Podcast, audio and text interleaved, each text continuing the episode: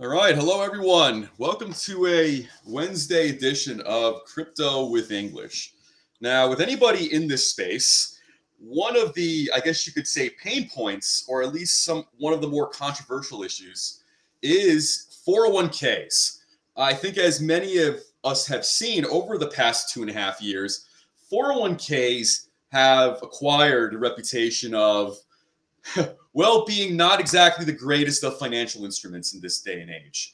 And, you know, there's a lot of nuance and a lot of layers in this subject matter. And of course, we're going to talk about four oh one k's. We're going to talk about tax issues in crypto space, and we're going to touch on a few other related issues. So this episode today is purely for subject matter, informational purposes. This is not an episode for providing or for essentially taking this as a episode for, of financial advice. But I'd like to warmly welcome today Mariana Pruger. She's the founder of Transparent four oh one k.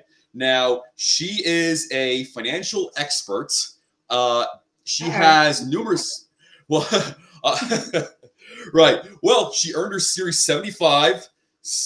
I'm sorry, seventy-nine, sixty-five, sixty-three, and sixty-two. She worked in the uh, big banks on Wall Street. She went off. She hung her own shingle, so to say, has her own business, uh, specializing and, you could say, unpacking and elaborating and articulating uh, for people strategies as far as four oh one k's, how to navigate that space. And we're going to really discuss today cryptocurrencies, For uh, cryptocurrencies, four oh one k's, how they're related, how can this benefit people, and also what are people not getting, or let's say what information is not being articulated properly when it comes to four oh one k's. So, Mariana, thank you for thank you for coming on to uh, today's show. Oh well, thank you so much for having me. Um, gosh, uh, being an expert. So many things that comes to four oh one k plans. So the first thing I'd like to say is um, if you have any questions, uh, please chime in. I'd like this to be as interactive as possible. Um, Absolutely. So starting out with, uh, we all filed our taxes, I think, or for those of you that didn't file extensions, or maybe a lot of you did because uh, crypto taxes can be quite complicated. But we're going to start with how we can save on taxes. And one of the first benefits on saving on taxes is having a uh, traditional four oh one k plan. And those are either set up by your employer, or if you have your own company, um, you know, you probably have set one up or in the process of setting them up.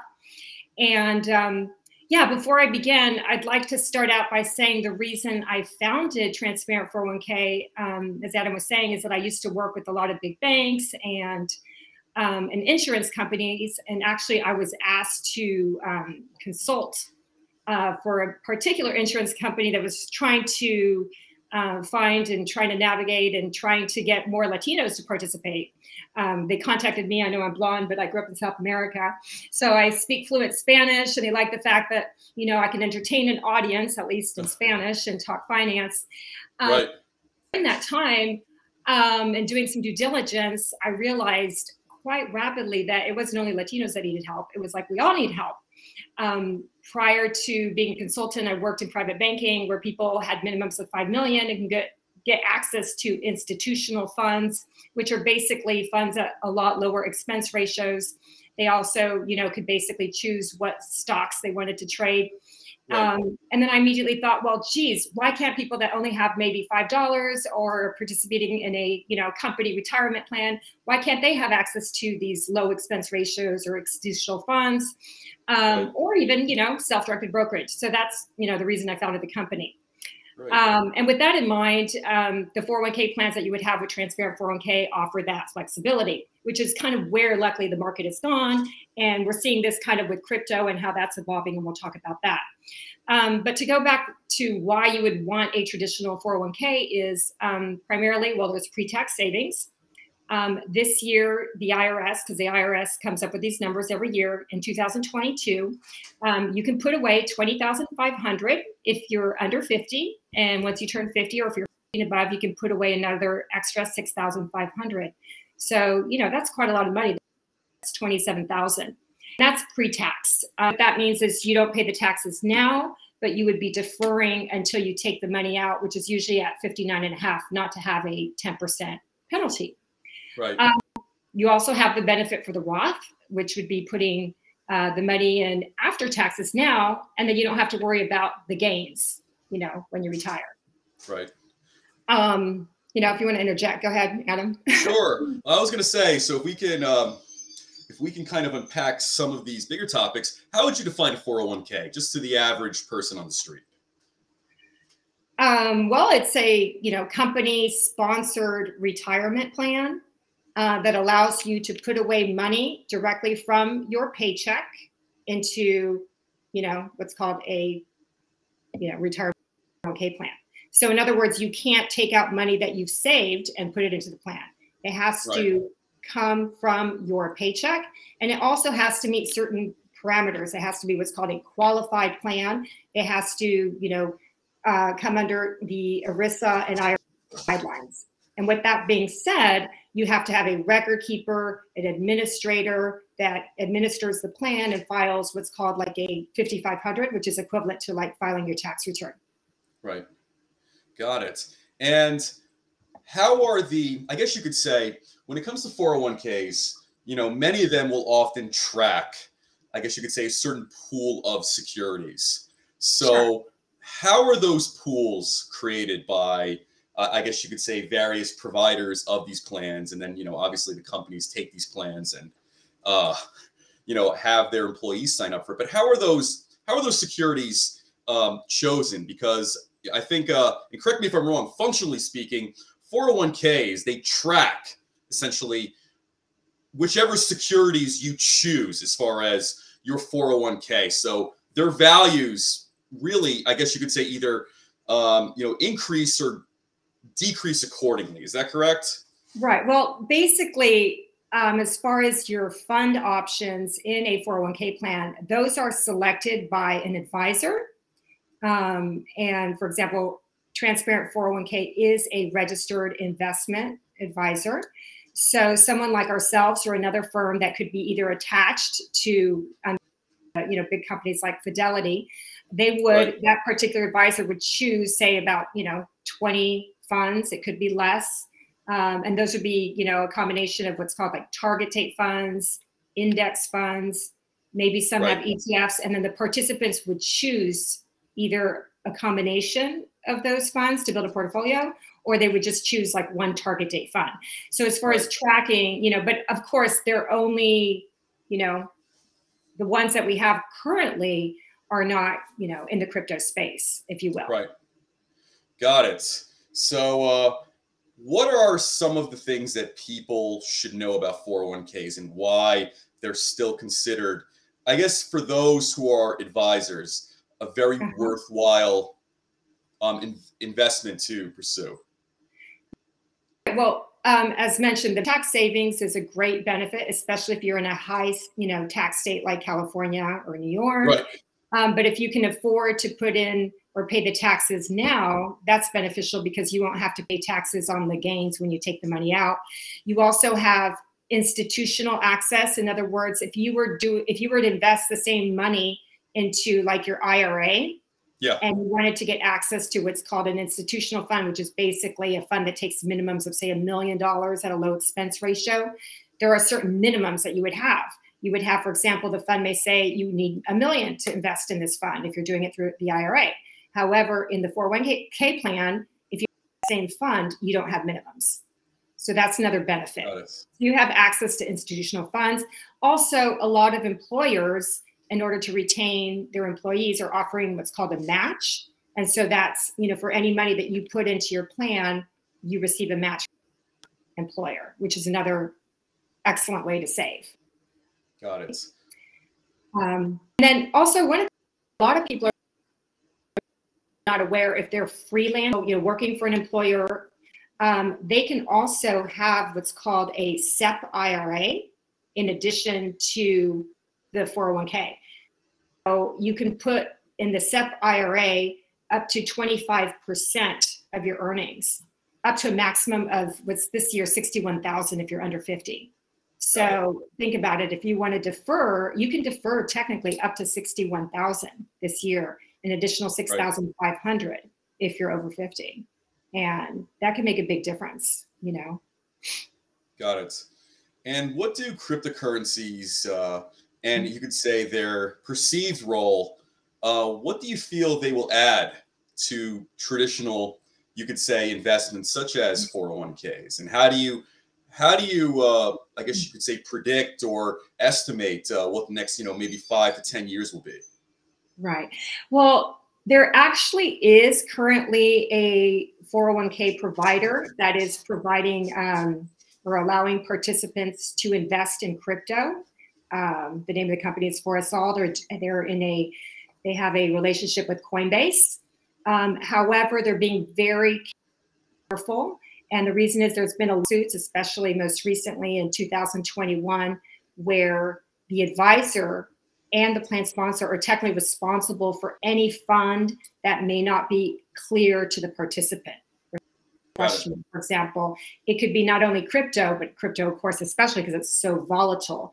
Um, even if you have other funds. So this particular company is limiting the allocation of the participants' portfolio to five percent crypto. They're not allowing them to allocate more. And they're also right. vetting the currencies, you know, the cryptocurrencies that they're putting them in, which they're, you know, right now they're using like the top cryptocurrencies, Bitcoin, Ether, Solana, you know, and those. Um, right. They're also, if, for example, in the four oh one k plans that our firm offers, we have acts, you know, we have exposure to crypto, but that's not real crypto. Those are futures E T Fs, you know, like ProShares, or sure. you know, you're investing in equities, the companies that actually invest right. in the crypto, but they're not invested in crypto. And for the audience, could you explain what futures are, and could you also explain what E T Fs are? Sure. Well, basically, futures are an agreement, you know, between two parties uh, to sell a particular asset on a future date. Um, so you're basically not trading. You're trading on the future price that you think, you know, wherever that contract right. or spot price is going to go. You're not actually trading on the spot price. Spot the actual price, right? right? So this allows traders to speculate, right, on how the prices may move in the future, um, you know, with minimal upfront investment. Right. So it's really, you know, these are O T C, over the counter. Um, currently, you know, head of the S E C thinks that this is a safer way to invest in crypto um, yeah. because currently, you know, the, the crypto exchanges are not being regulated as right. the O T C is. Now, of course, the underlying asset is crypto. Um, as far as what an E T F is, um, first of all, if, for those of you that may not be familiar with even mutual fund is, they're similar, or maybe you are familiar with mutual fund, you basically have pooled assets, right? So for, if you had only one hundred dollars, you could probably only buy one share of a particular, you know, stock that you wanted to buy, or maybe two, depending on the stock. However, now if you pool everyone's money and you have more like, you know, a million dollars, you can buy lots of different shares. And that's pretty much how E T Fs work. They basically put together as a mutual fund, but the difference is that they trade, you can trade E T Fs intraday, whereas a mutual fund, you can only trade at the end of the day, you know, by the net asset value. Um, and there's right. certain tax efficiencies as well. And usually E T Fs really are just um, mirroring an index, like the S and P five hundred. Right. So like, in other words, with E T Fs, you're effectively buying almost like a little mini portfolio uh, that kind of acts almost like an equity. So, uh, you know, I guess depending on what the collective value of the securities in that portfolio, hence its price, is going to move in whichever direction the market is going. Right, right. Um, and so there are currently over, you know, like I said, over the counter, you can buy Um, like the ProShares, you know, right. the, the top um, ProShares Bitcoin strategy E T F. Um, right. Grayscale has one too. Bitwise has one. Now ProShares, those are all futures, as I mentioned, so they're not, you know, reflective, but you can get some exposure. Um, the fees are really high. You know, I say especially traditional E T Fs like the S and P five hundred, you can get it at points, which is like what, point zero more, or even, you know, some, depending right. on if, if it's structured through a trust, it could even be less uh, if you're in a big plan. Now these pro shares, you know, are like, gosh, that one I believe is zero point nine five percent, almost one percent. Uh, Bitwise is like two points. So think about it, on one billion, two point five, they're making over twenty-one million. That's a pretty good um, place right. to be right now. If you're a custodian, nice. and the, uh, maybe they yeah. like that delay from Gary Gensler. But anyway, um, aside from that, it just was announced, I don't know if you read that, you know, in Australia, they're going to come out with the first spot E T F that's going to trade on the Australian market next oh, week. yeah. Uh-huh. Right, what was that? On, on the A S X, right? A S X, yeah. Yeah. Got so it. So that's pretty exciting. Um, and then what I would say, well, there's a couple of things that are um, that you could do right now. Um, apart from, you know, definitely making use of your four oh one k plan, if you have one, or setting one up, or also using an I R A, you know, or a S E P I R A. Right. Um, you have crypto I R As that, you know, have come about in the last, you know, come about. That sounds like a Canadian. I think I've been speaking to too many Canadians. No, lately. No, you're fine. um, I'm not from Canada. I'm, I've you know, been in many places my whole life, but not Canada. um, so uh, going back to that, we have a couple of um, crypto I R As, which allow you to, you know, get that tax benefit. You can put six thousand dollars in I, in an I R A if you're under fifty, or seven thousand dollars. Right. Once again, if you set up an, a S E P I R A, you can put in a max or the lesser of twenty-five percent of your, you know, income. So that could be a lot more, up to sixty-one thousand. Right. And so there's a couple of companies that are doing that right now. Um, and I would be wary, you know, check the fees, because, you know, you're getting that tax benefit, which is great because you can trade right. in, in that crypto I R A.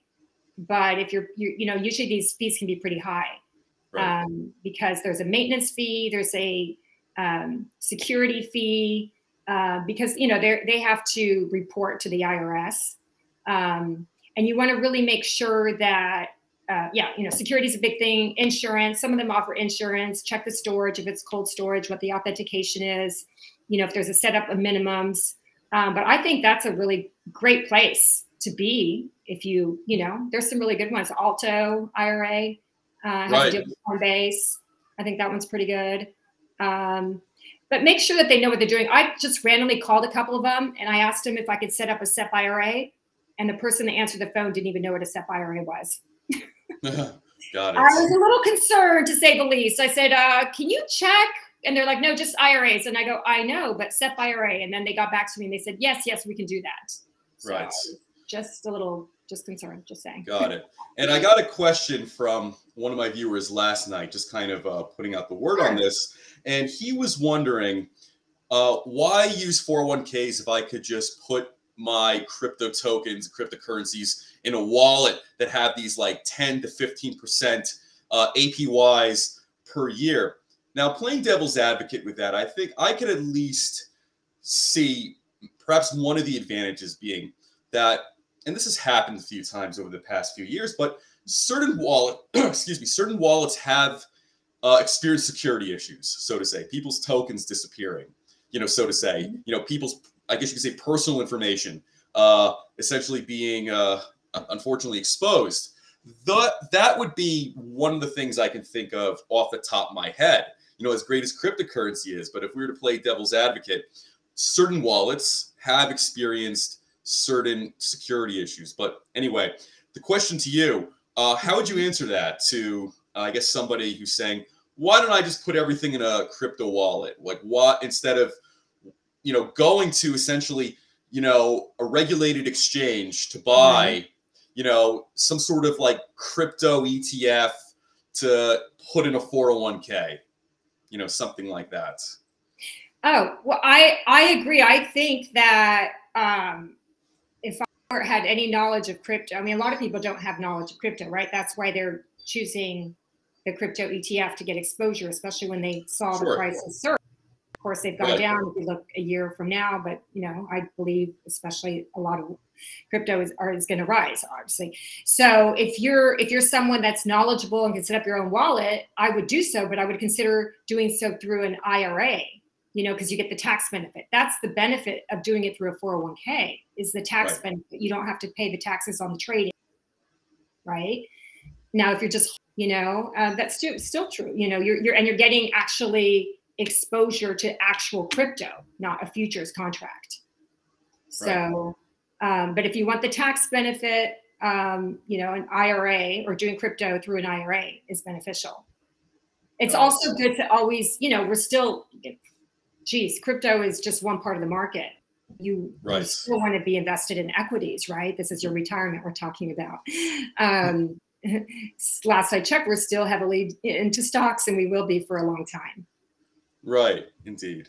And moving on from that, let's talk about Latin America. So El Salvador really, I think, really impressed the world by adopting Bitcoin as legal tender. And there's been murmurs, whispers, and there's been some further evidence of other countries in Latin America that are going to be moving in that direction as well. Uh, I've heard things about uh, Brazil, possibly Argentina, Uh, among those countries who may also be considering moving in that direction, just based on, I guess, current bills and legislation they're trying to essentially pass at the moment. So I was kind of wondering, could you talk about your background growing up in Latin America and some of uh, the business that you've done there and uh, what your take is on uh, how that will end up playing out? Um, sure. So, well, I grew up uh, since I was, gee, three years old, uh, through... It's mostly in my elementary school, then Colombia, uh, mostly Bogota for junior high, and then Argentina. Um, I've been mostly going back. And then I studied actually in Mexico as well in college.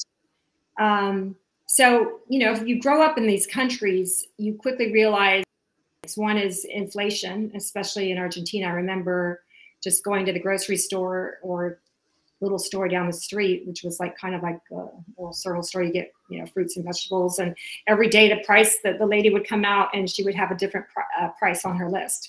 They uh, wouldn't even put the, the stickers on the prices. We thought, wow, it's right. so cool we go to America that, you know. you oh, know? yeah. So, you know, that means inflation. And then also we experienced, um, unfortunately, through relatives that had, you know, banked in Brazil and Argentina that lost a lot of their money at one time and they couldn't take it out.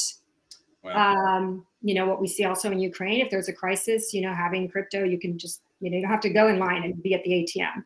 Right. So growing up in this type of background, crypto definitely makes sense right now in Argentina. Um, many people are trying or prefer getting, I mean, people think, oh my gosh, it's so volatile, but yes, for, you know, volatile with the chance of going up, whereas in Argentina, it's usually going down.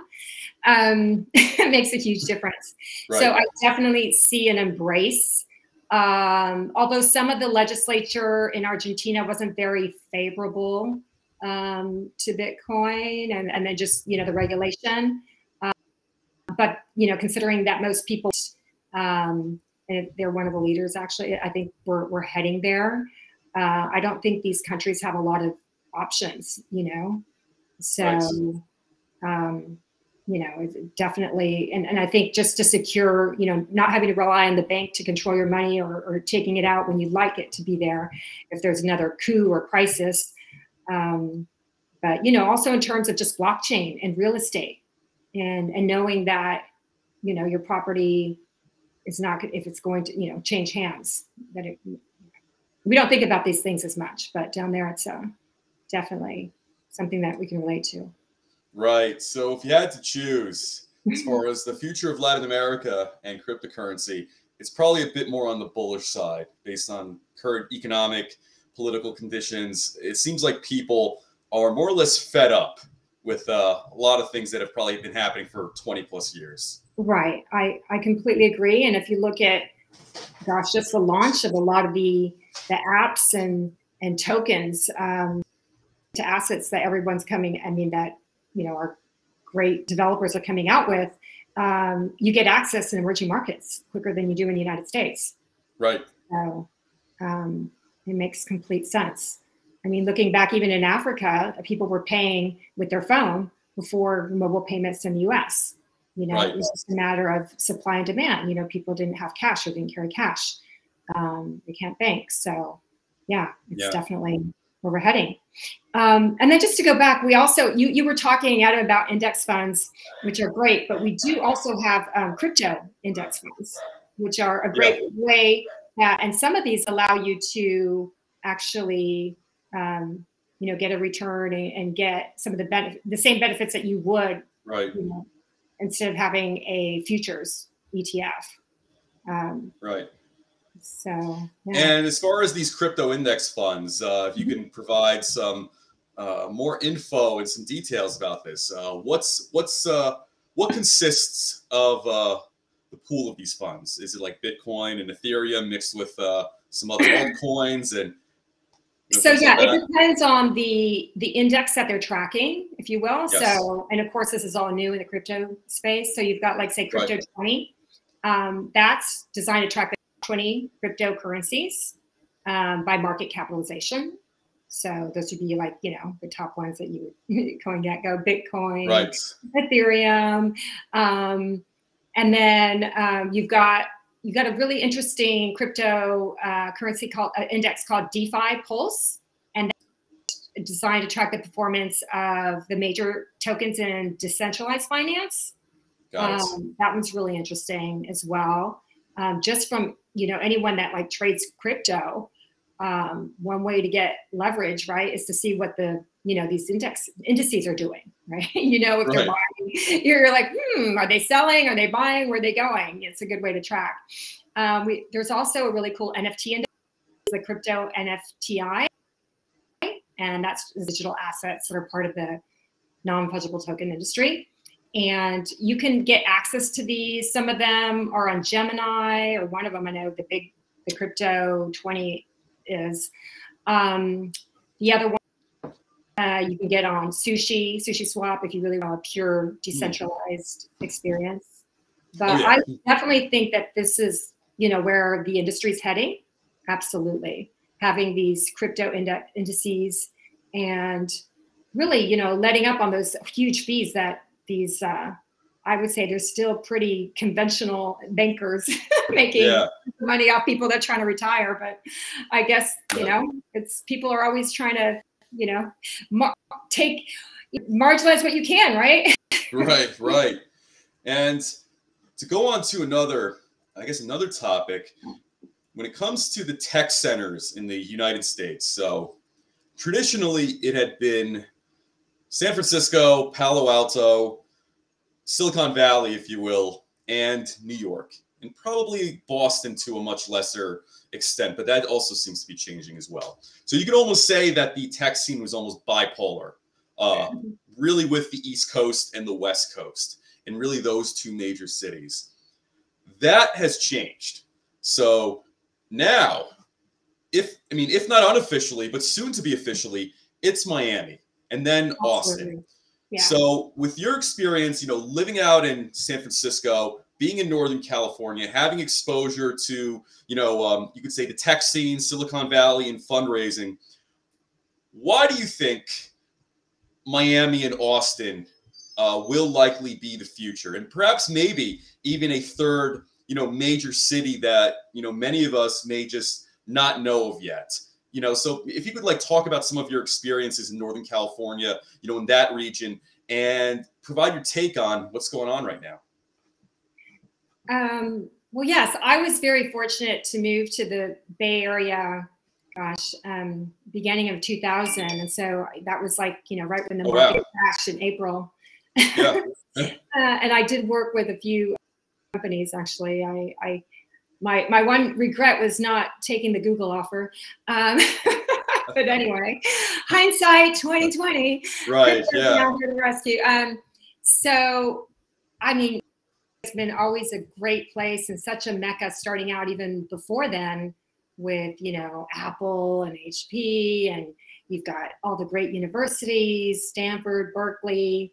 Um, sure. So I think it's going to be a center for a lot of innovation and new ideas. Um, and it's just, you know, the network, and the ability of, you know, you know, being an entrepreneur there is just, everybody's an entrepreneur. It's something very common. Whereas, you know, before um, places like Texas or even Florida, it wasn't very common to be an entrepreneur. Everybody was, you know, working for a company, you know. But, you know, obviously, yeah, every every changes. And I would say the Bay Area, the cost has been very cost prohibitive. The, um, you know, I'm not into talking about politics, but it's not as business friendly as places like Texas or Florida. Sure. So it has some major challenges. And, um, you know, you just feel that you can't be as creative out there as much uh, sometimes, because there is some an editing factor if you're not, you know, I guess, you know, complying with what is considered to be, sure, you know, the, the Silicon Valley way, if there is a way where, so. And by the way, there's no filter here. So if there's, if there's a more blunt way that you feel is more exactly appropriate, but by all means, mm-hmm. like, uh, by all means, say I mean, it, but thank you know, God blunt jokes are still legal, you know. I'm definitely right. you know, not very smart, so I I like humor. Um, all, you know, manifested in, in people wanting to move to places um, like Miami, um, sure. Texas. I mean, it also, you know, Miami has a great nightlife. Yeah, that's for sure. Have fun. I mean, literally, if you compare the two, hanging out at night in, in Bay Area versus Miami, I think a lot of people would. Oh, yeah. I mean, I used to live in South Florida. So literally, you know, you can get off work and within minutes already be at the beach. You know, this is whether you're in Fort Lauderdale or Miami. It's, it's very, very convenient, to say the least. Right. And I think people are just tired of, you know, everything has to be this way, that way. And it feels a lot more open from starting from, you know, the, you know, we didn't have lockdowns there. I mean, pretty much right. in Texas. I mean, everybody has their own opinions and you're entitled to those. And that's great. You know, no one says you can't keep your mask on. You can still keep it on now if you want. Make yourself happy. Right. If it's the mask, right. if you feel more comfortable, or if it's, you know. Um, so I think a lot of that is, you know, has to play. Not only, you know, during COVID, we all were forced. I was always a very digital person, digital nomad from years ago, but people that weren't using Zoom or the internet, they're all working from home. So it doesn't make sense to have these expensive office spaces. People right. are also, you know, used to getting calls with the dog in the background, uh, which was only a sure. thing. So it's like, yeah. what? And, and frankly, you know, now it's so expensive to drive to work. So everybody's working from home, you know? Right. No, those are all, you know, very good points. And I think, you know, to speak candidly, I think it's been particularly obvious the past ten years, but before ten years ago, I don't really recall business being so politicized, so to say. Exactly. So especially because you used to live in the Bay Area, was there a certain moment that you started to see the writing on the wall? Because I think, you know, without a doubt, uh, that has been a deterrent for people. I think people really just want to go to work. And if they're entrepreneurs, they really just want to create a product or service, make money, and, you know, live comfortably, you know, right. and, and, and, you know, live a decent life. So being up there, considering the fact that, you know, a large amount of tech in, innovation in the U S comes from there, right. uh, I was going to say, was there a certain moment or a certain year or a certain event where you kind of started to see the writing on the wall? Because you know, if this was the nineties or early two thousands, I don't remember it. That's you know, when Silicon Valley was fun. Well, that's what I mean. So, like, I'm thinking if this was like the nineties, you know, when I think when all those, you know, when all those like uh, really awesome computer games were coming out, you know, it, it seemed like a it seemed like a very very fun place back then. And in Absolutely. fact, uh, you know, being a kid, uh, I have to say, uh, you know, I envisioned California, to be honest, kind of more along the lines of eighties action movies, Baywatch. That was my perception of California back then, yeah. so to say. Uh, and, and by the way, you know, I, I kind of mean that in jest, but when it comes to tech in Silicon Valley, I really looked at it as it's a fun, s- relatively sunny place mm-hmm. uh, for entrepreneurs if you want to do something very creative in tech. So right. uh, since you've been there, I'm sure you have a great amount of context to, uh, you know, expand on and, you know, perhaps, you know, articulate. Yeah. I mean, I think that, um, you know, uh, the ideas of encouraging or, or, you know, people that were not able to achieve certain positions because of their uh, gender, or now you can't even say gender, your race. So that was obviously, and being mindful of the environment, that all has its place and it's definitely encouraged. Um, I think that what happened though, people got so extreme that only one idea of reaching that goal um, was the way to do things. And if you didn't, you know, if you said one thing or you didn't say another, then you either get ostracized or you get very uncomfortable. So happening probably about two thousand fifteen, sixteen, I, you know, really, I started noticing the change. Um, people actually were really kind of, you know, fed up with that, because you would see that people would just say something when they weren't in public and they're like, oh, you say that? Oh my gosh, I can't believe, you know, you're one of them or those. Or like, oh my gosh, what is this one of them? Right. Um, and you never experienced that before, you know. Um, and to give an example, in, in my four oh one k plans, I was one of the first um, R I A firms to have E S G funds in my plan. I was also very clear on, you know, not just any fund that had a high fee and that claimed to be E S G. And I'd be like, okay, you want, you don't want oil, but then you want to, you know, import it from some Middle Eastern dictator. Sure. Um, uh, can, up- you, can you also explain to everybody what an E S G fund is? Okay, sure. Um, E S G is an enviro- social, environmental, social, you know, uh, governance fund. Basically, a fund that is, um, when you're investing your money, you're being investing in good causes, right? And right. Those would be like the environment or social um, equity or whatever it is. So, you know, people want to make sure that they're, they're, you know, at the time people didn't want to have their money in, you know, they're like bad oil companies or bad right. things like that. But yeah. At the end of the day, I, I mean, I always was very clear with my plan sponsors. I'm like, you can't, you, you being, it's a liability. You can't say what is good for your participant or what is really good. You know, who knows? For all I know, Apple is have these Chinese factories is hiring illegals, or the battery, you know, companies are great, but they're, you know, getting, you know, especially at the time when they just started these batteries, they're from mines in, you know, Africa, and there's child labor and there's cobalt and there's all types of stuff. And then there's how do you dispose of them? So who are you to decide this is the best? We could provide those funds, but we also want to have a balance. And I think that's sure. where things went south, was they forgot the balance and all of a sudden someone became God. Right. I don't know who it is, but it's like you got edited if you weren't with this or that, you know. Right. You know, was knocked off, you know, just, you know, anyone that you don't have to agree with them, but, you know, have a different perspective. I think that's healthy. Right. And when it comes to entrepreneurship, you know, this is something that's very individualistic, very free thinking. It's it's very much for the creative and, uh, yes. you know, you could say, uh, enterprising type individuals. You know, these are people who are, you know, tend to be more like abstract thinkers, people kind of operate, you know, outside of the box. So absolutely, with the various changes going on, it seems like it's really migrated a lot of, in a lot of ways, into this groupthink type of hive mind of sorts, where mm-hmm. a, it seems like everybody has to be on the same wavelength at the same exact time, all the time, in and outside of work. Yeah. I mean, I completely agree. Being an entrepreneur, I've always been very independent. And the reason I started my company was because I went uh, against the grain. You know, yeah. You have to be, you know, often rebellious or wanting to. Well, right. Um, rebellious. Absolutely. And many entrepreneurs are. And, you know, they shake up the system. That's what crypto is about. It's like, we don't have to do things like the way they've been done. I mean, that's, you know, great. That worked, but these things didn't work.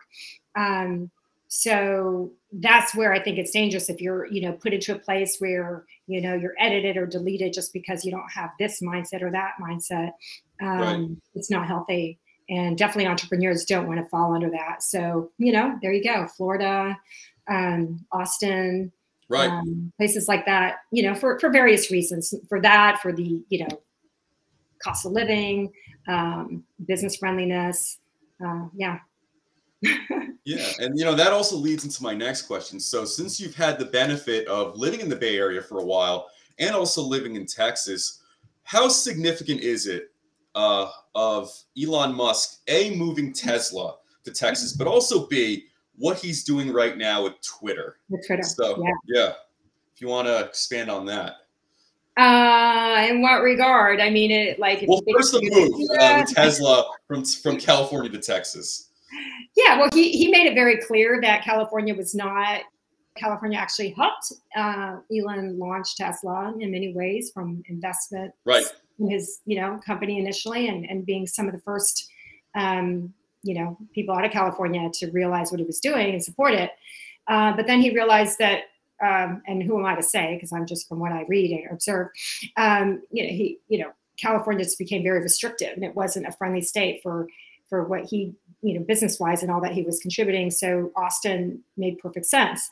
Um, and then going from that, him being very vocal and having his perspectives, um, you know, not, you know, Twitter doesn't always agree with that. Um, I'd like to say, actually, you know, I did one of the first four oh one k plans um, I presented. It was at Twitter. Wow. South Park in San Francisco. And that was when I That's was awesome. actually consulting for Transamerica. And I met the team and I was like, how is this Twitter thing going to work? There was only ten people at the time. So wow. exciting. Yeah. Uh, but anyway, things, you know, used to be pretty open on Twitter, and, you know, right. and, um, you know, we have fact checks. We have a lot of different things that are allowed and not allowed, and different reasons. Um, so I think it would be great if we could have uh, more diversity on that platform, if you will. I think it's diversity.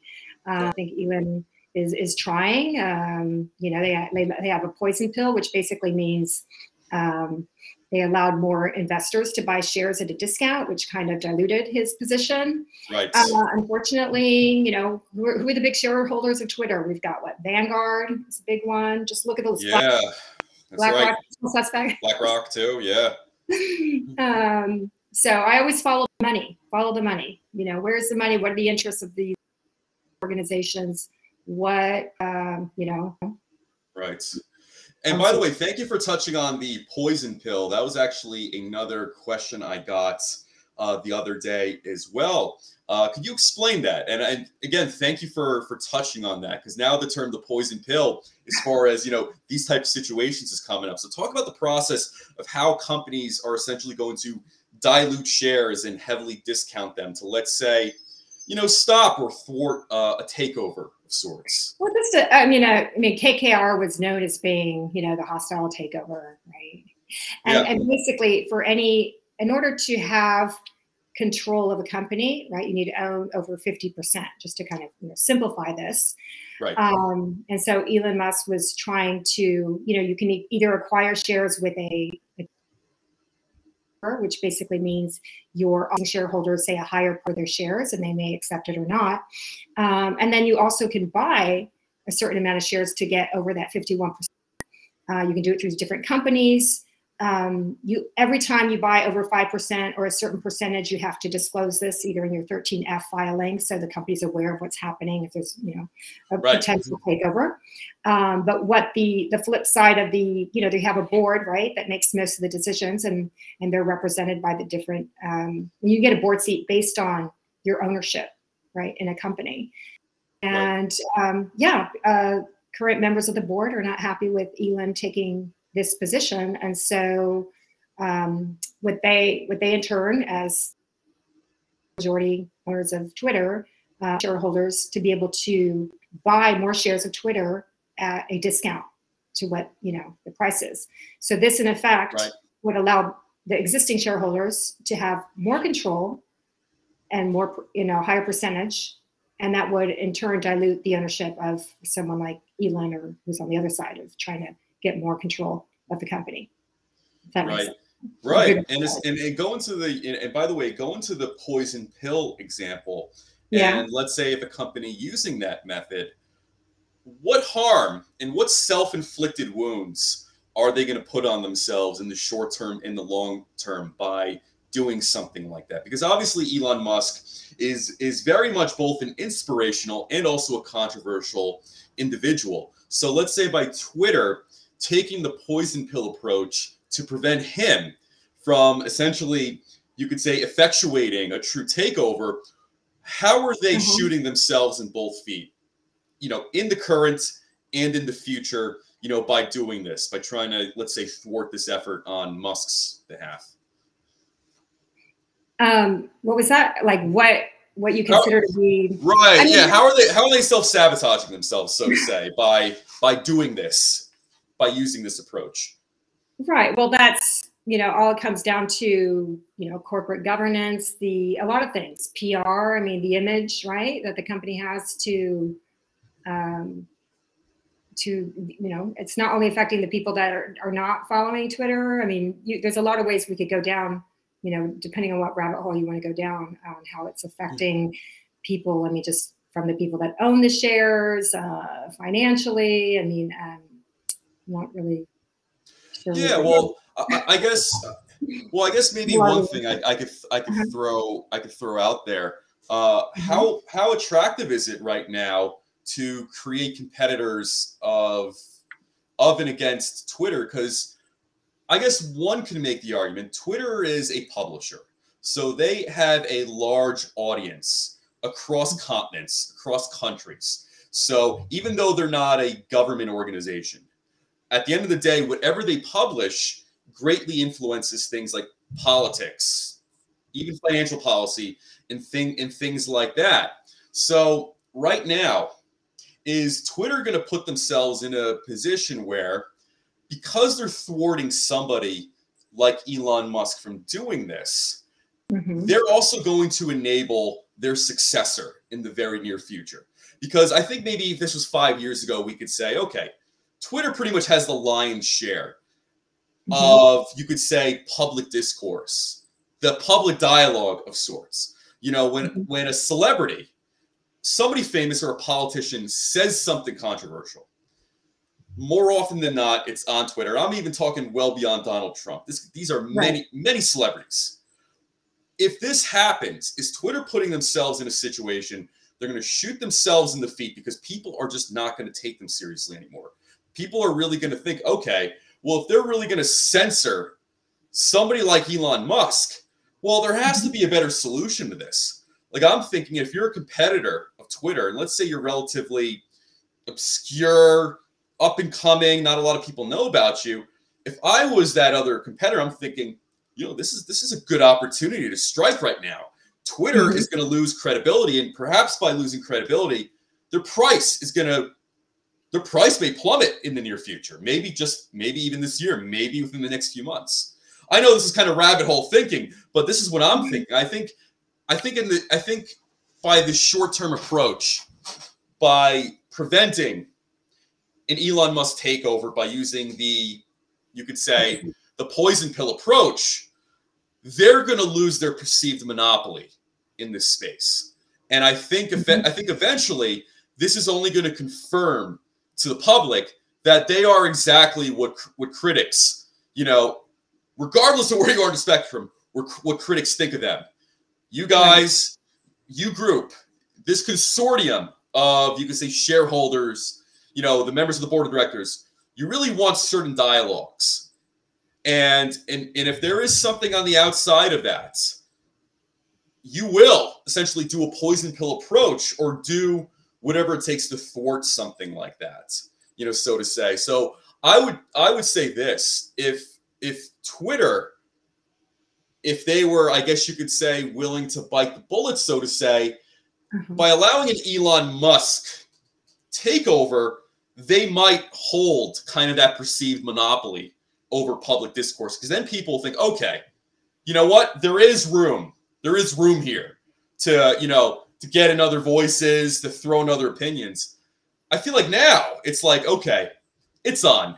They are exactly who we think they are, so to say. So I'm, I, my feeling is this, and I know this is, like I said, I know this is kind of rabbit hole thinking. There may be another successor in the very near future to, to a Twitter, because I think uh, Twitter may just go from being kind of this publisher to kind of an echo chamber. And it might just be a dwindling echo chamber over time. That was a lot, I know, but uh, that's where my mind was heading at. Right. I mean, I, I agree with you. I mean, the whole thing with, um, sorry about that. No, no worries. Twitter has the ability to be really a private company, but it's acting as an extension of policies from the government. And right. where where is that disconnect, right? Um, right. You know, I think Jen Psaki made it kind of clear when uh, she mentioned that, you know, they talked to Twitter and Twitter, you know, there were a lot of quotes in the right. conversation. People just say things out of, you were like, oh, okay, so you say what Twitter can say or not. So that that's, you right. know, some of the main issues, right? Is, is this really a private company? I mean, a public company, but separate from, you know, being protected right. from government or, or able to do this. So yes, and, and, and edit people or take people off, I mean, because of right. that. Um, so yeah, I mean, it, it'll be interesting to see, definitely. And um, yeah, Evan has a, a big, strong presence in Austin. He's also a reason that Austin has been another place for people to, you know, really wanting to go to, whether you like them or not. Um, right. Yeah. So exciting, yeah. exciting times, right. you know, uh, to be in um, crypto and uh, blockchain and right. um, shaking up the political spectrum, new elections coming up in December. So we'll see, we'll see what happens. I mean, I've, I've never seen a time where people are so polarized, but I'm hoping that people focus on, you know, we all want to make, we all want to have fun. Um, right. You know, let's just, um, let's make it happen and, and, and, and be, and be real and be, be more open. Um, but, but not so contentious. I don't know. I'm not saying it correctly, but stop no, all the no worries. Eating and, uh, just, right. No, no, no worries. And, you know, like I said, I think that was kind of a loaded uh, question and explanation I, I threw out there, but I do speculate. Yes. And I would even say predict by doing the poison pill approach. Uh-huh. They're only confirming unpopular sentiment that a lot of people feel, to, feel, you know, towards them. And then I think, in fact, they're also building their next competitor. Uh-huh. I actually think they're feeding their next competitor by by doing this right now, because I think if they didn't take the poison pill approach, and let's say uh, let's say Elon Musk, in what would be maybe a, as fair as can be, you could say a takeover, so to say. For the most part, I think Twitter will be will be essentially the main platform for many for the foreseeable future. Mm-hmm. Mm-hmm. And I, I think if anything is true nowadays, not a lot of things are foreseeable, but I think Twitter would have at least, you could say, calmed those voices down. Mm-hmm. So they would, they would still have that part of the market, you know, people that are cynical, skeptical, looking for alternatives. Now I think by doing this, they're essentially, this would, this would essentially almost be like the, uh, the Romans arming the barbarians, you know, who, who eventually right. took over and burned the whole city down. That's what I kind of think it is right now. Uh-huh. Uh, yeah. You know, so, you know, I love medieval history. So that's, that's kind of what it looks like to me. They're kind of almost enabling and creating the, uh, you know, the next warlord or, or conqueror to displace them in this space. Yeah, yeah, I agree. I agree. I concur. Um, I mean, nothing gets, you know, people more angry than being edited or being perceived certain ways or deleted, or um, you create a, a stronger unity and army and distrust, you know, right. because, you know, if you're, if you're right and you have a solid argument, why not debate it? Why does it really matter? What, what are you afraid of? You know, what are you afraid of? Why fear? Fear is when you're not confident, you know, yeah. we're always afraid. People don't like change. This is psychology now, right? We right. don't like change. People are afraid of change. Um, that's why we need entrepreneurs, because they put themselves first and they're risk takers. Right. Right. Then we have we have change, but um, when you start, you know, when when someone, t- you know, you can't say this, you can't say that, and and people are afraid of different opinions uh, in the name of fear. There's something else that people are hiding. They have an agenda. I don't. I don't buy it. Um, right. So. Um, yeah, I'm, I'm, I'm, you know, we'll see what happens. Yeah. And by the way, that's not to say that, you know, Silicon Valley is, you know, uh, you know, it's not like it's, you know, like a ghost town or something like that. But over the past few years, a significant amount of business and liquidity has mm-hmm. exited that part of the country.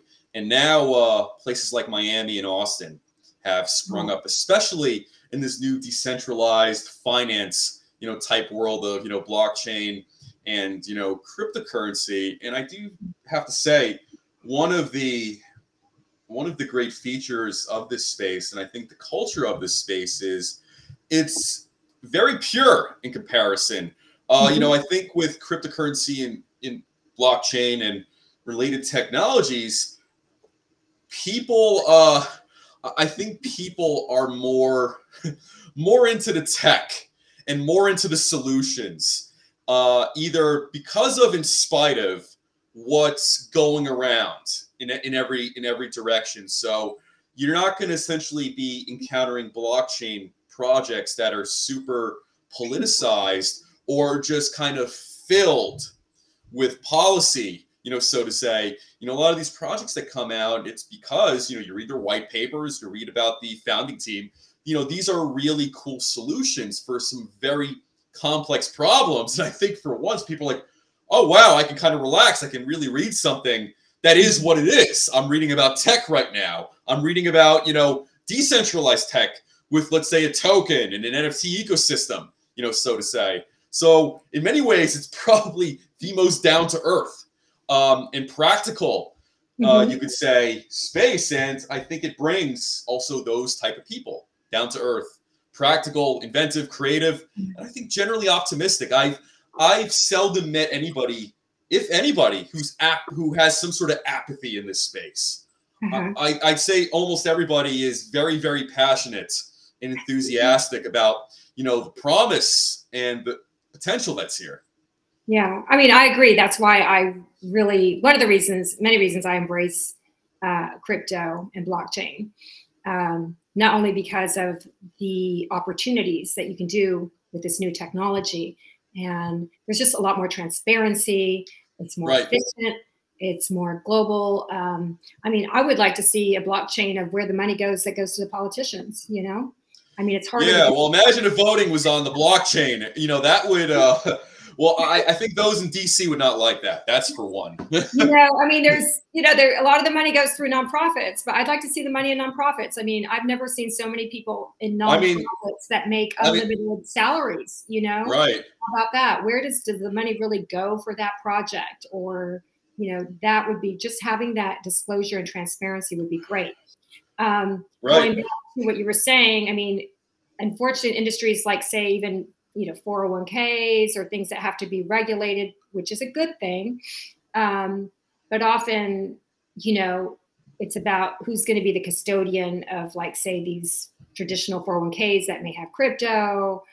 Uh, saying it's like you, the usual big banks that get into the, cus- you know, become custodians and then they get the contracts. You know, it's like the right. Um, you know, I. Right. And, and by the way, I think even when it comes to blockchain and voting, I think maybe one of the fears is, and I'm speculating oh, yeah. here, there may not be this bipolar Republican Democrat system anymore. You know, I look at, mm-hmm. you know, Europe and, you know, in some of these elections, they have five, ten, even fifteen political parties, you know, going, you know, going forward, you know, let's say the prime minister role and, you know, various other roles. And, you know, for many, many years, since I was a little kid, people were always talking about, what about a third party? You know, that would be nice. Like, people have been saying that since I was, you know, since I was, you know, like in uh, elementary school. So, you know, if you had a system where, well, where blockchain and voting were essentially in the same ecosystem, right. you're going to start having, you know, otherwise, you know, you could say, you know, uh, apathetic, cynical, skeptical voters thinking, oh, well, maybe this, maybe there is an avenue for a third way or a third party, you know, uh, you know, for this. I know many years ago, um, Jesse Ventura in Minnesota, he he ran on the Reform Party, and, you know, in all fairness, he was considered one of the best governors ever over there, actually, mm-hmm. you know, for instance. And, you know, there's also been attempts, you know, throughout history here in the U S of, you know, third party members holding very high posts, and frankly speaking, did very well. And it's not just Jesse Ventura either, but, like, you know, that's just one example um, I'm throwing out there. Uh, you know, this may uh, be a sledgehammer to the status quo. And I think that that is what a lot of people are afraid of uh, in that world in D C. yeah. I mean, hopefully, hopefully we'll get there. I really hope so. Right.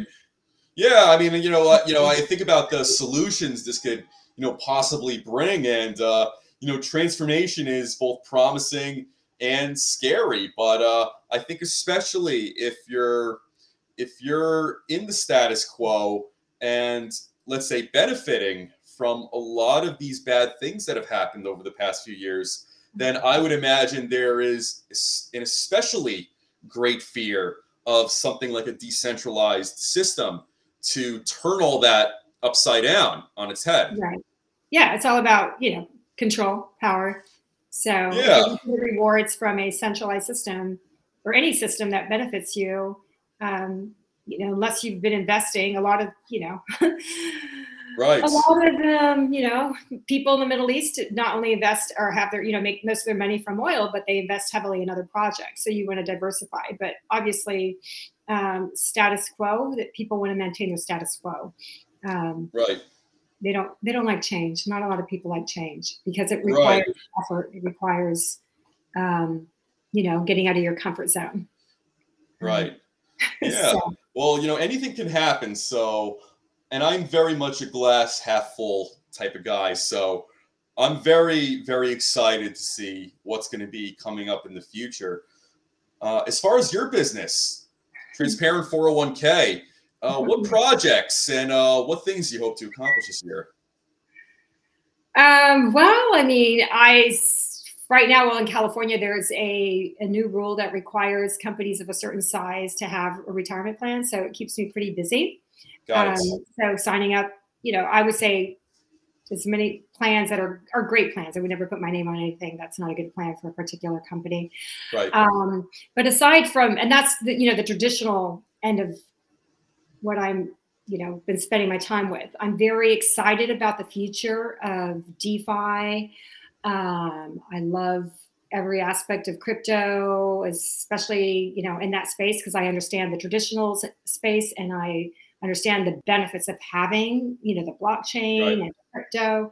So I'm hoping to spend a lot more time with that space and kind of bridge awesome. the gap. Um, I've been working with some companies also on some, you know, some fundraising and, but anyway, just, just focusing more on, on the crypto sector and how it relates specifically to the decentralized finance area. Right. And do you think there's any way to include like N F T and metaverse projects one day into, you know, four oh one k's, you know, I mean, obviously crypto based four oh one k's. Uh, and I know that could probably be a whole other rabbit hole in of itself, but do you see that being part of the future? Essentially N F T companies being included. I mean, N F Ts represent, you know, a value that as long it's just like an, you know, an asset. I mean, it's a non-fungible token if you want to get into the technicalities of what it really is. But it, as right. long as it's backing up um, a security of value, um, sure. I mean, the issue is all about like it would be similar or it, more similar to investing in a private company and having that pay plan. Right. Right? Where the issue is if you you know, with private companies, you don't have the disclosure that you have public companies, and that's why it's more of a risk. And so you don't right. want participants to be putting all their money in very risky, non-disclosed assets. Right. But if it's disclosed and, uh, you know, you have the white paper, people are vetting it, and it's only a certain percentage of your portfolio, then absolutely, there's no no reason you should have an issue. That's why I always tell people that I'm a big fan of crypto. Try to get into, you know, have a crypto I R A or just do your own, you know, if you if you still have really good fees, and you you know putting it in an range, you know, do that on the side, but yeah. just be mindful of what percentage you're you know putting in there. Yeah. Um, of course, being risky means you know you risk getting a higher return versus you know putting that conservative. Right. It depends on where you are. Like you know, do you need this money for retirement? Um, you know, how many years do you have to retire? You have so those are questions that you have to ask yourself um, when you're investing in anything. You know, it could be crypto or money in that. Uh, there's always a trend. It's like real estate was really big one time. It's still making a lot of money. But right. yeah. Yeah. Real estate will always be uh, something that is highly coveted, desired, and it will always be, you know, for the most part, a pretty steady, steady investment. Yeah. I mean, definitely. I mean, if they're, they're just charging more money when prices go up. So right. Um, right. I mean, if you get, if you can get tenants, if you have that type of real estate play, um, yeah. you know, commercial versus residential and all that, that's a whole different. Yeah, um, absolutely. But yeah, it's just about being diversified and, um, anyway, so, um, yeah, so that, those are my goals, getting much more involved in DeFi, and um, continue with the uh, four oh one k business and trying to, you know, offer the best plans and companies. Got it. Well, listen, uh, I would say to all the viewers out there, if you're looking to get into cryptocurrency and you want to have four oh one k's still play a part in your overall investment strategy, then I would behoove anybody, please reach out to Mariana Pruger on LinkedIn. Uh, you know, she was very informative today, expanding and elaborating on a lot of these concepts. And I think uh, something we can all admit here is that, you know, I think four oh one k's are more nuanced than I think a lot of people perceive. And if you can understand that nuance as to how it benefits you, then I would say to anybody, it is certainly worth the conversation with uh, with Mariana as far as combining those two ecosystems and worlds, you know, cryptocurrencies and how that can be used to leverage four oh one k's. So, uh, Mariana, thank you very much for coming on today and explaining your business, explaining the products, and also providing your take on uh, many of these interesting events. It's very illuminating and very informative. Thank you so much for having me. It was fun. It was a pleasure. Awesome. And listen, thank you very much again, and I'll talk to you soon. Awesome. Thank you. All right. Bye, everyone. Bye. Bye. Take care. Bye.